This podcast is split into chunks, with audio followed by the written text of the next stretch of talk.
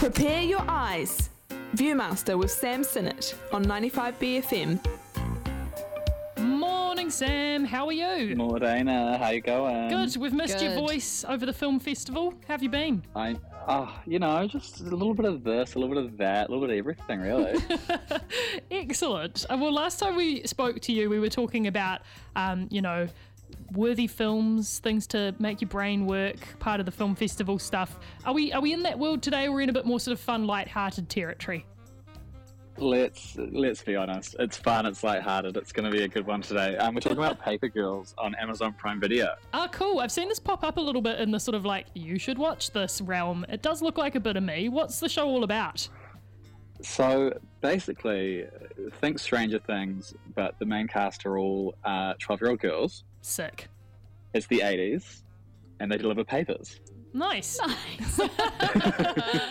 so are we talking aliens and stuff like Stranger Things or different different yeah, so sort of de- world? this is definitely a sci-fi show. Um, Sweet. instead of aliens, though, it is time travel. Ooh. So the girls are out on um, the day after Halloween delivering their papers at 5 a.m. and there's um, some shenanigans that happen, a bit of uh, bullying from local kids, um, some fighting, um, and the four girls who are unlikely friends and don't really know each other wind up transported to 2019. Whoa. Oh my god. I quite enjoyed that the TV show was like, we're not going to put them in 2020. That would be too traumatic.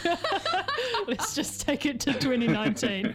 yeah, I think I think they were trying to avoid any um any and all possibility of like not knowing what happened going going forward. yeah. um, but yeah, so basically, it, they, without spoiling too much, it kind of makes sense in the first episode anyway. But they end up kind of in a time war. So Ooh. they are caught in the crossfire of this um, war across time, uh, which I won't reveal what it's all about.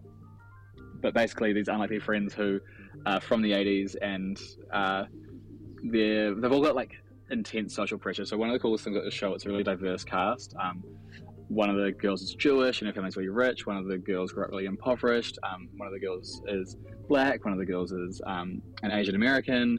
So there's a really diverse cast right from the get go, um, and they're all played by really young actors who are like giving it their all and doing a really good job. Um, and it's just quite sweet. Like it's sweet to see like Cool. where whereas Stranger Things is, you know, pretty much like a love letter to the 80s and just being like the 80s was great. We should we all miss the 80s. 80s is amazing. 80s horror films are amazing. yeah. This is more like in the real world, the 80s wasn't that great for like a lot of groups of people. Yeah. So um, I think that's what the show is kind of saying subtly, like it's quite Mm, mhm. implied along the way. Um, and it's quite nice to see because in the show they visit different time periods where they actually do run into their family and themselves um, in Ooh. I'm different so into this. different parts of time, and you get to see like the whole idea of maybe the version of yourself that you want to be when you're 12 years old is not the version of yourself that you will meet 20 years down the track. Oh, I like that as a trope. That's really good. I also Yeah, feel I mean- like I don't know what 12 year old me would have. I can't remember what I wanted to do when I was 12. I Can you think I- remember what you wanted to do? I think I wanted to be a magazine editor. oh yeah. Yeah. No, you're in the Close media. enough, yeah. Close enough. What about you? What about you, Sam? What did you want to do when you were 12? Um, I wanted to be an author, and I still want to be an author, and I still do write. So like, I'm pretty Do happy it, with Sam. that. You're on that track. I appreciate I'm on the track. Nice. Um, but it's quite funny because obviously, oh my god, sorry, what's going on?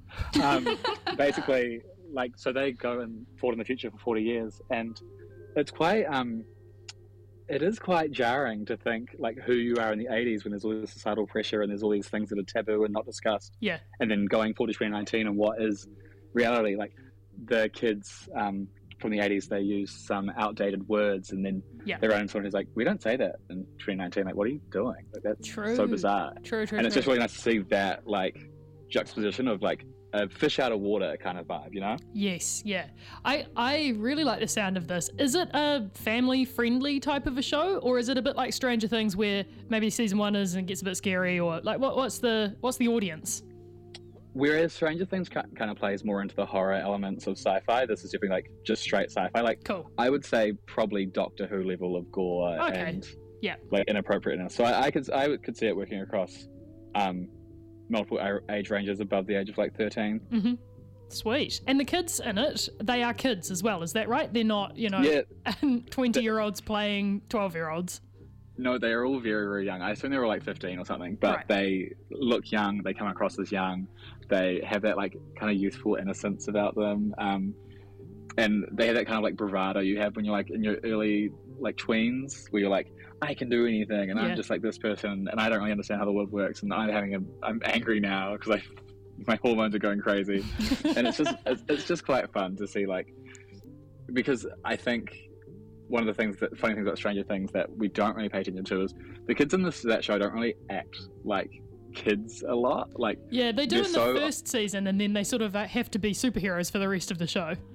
yeah, they're so overwhelmed by like the duty that's been placed upon them by running into Eleven that they no longer like behave like normal kids, or like Yeah, they, yeah, when yeah. they do, that's it's for a very brief moment, but usually the whole season they're like trying to solve a mystery or running around, and Like, you know, whereas bazookaing aliens and stuff.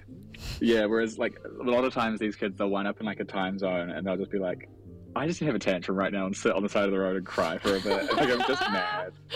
Like they're like, I don't want to do this anymore. Like I just want to go home. Can Someone please help me. Like what's going on? And it's just very like true to life. That's awesome. This sounds like a great show. What's it called again? It's called Paper Girls. It's on Amazon Prime Video. I definitely recommend it. I, it's eight episodes, all about an hour long, and I watched it over two nights, so it's pretty engaging. Wicked. This sounds great. Uh, sign me up. I need something nice and wholesome in my life at the moment. I'll be tuning into that. Thank you, Sam. Have a lovely weekend. No Any- worries. Any, nice plans? You do anything fun? Ah, I'm going to the Warriors tonight, guys. Yeah, Oh up my. Warriors. Enjoy. the boys. Have fun. We will see you next week. Yeah, bye guys. Miss you. Bye. Viewmaster. Only on 95 BFM. It was the most aggressively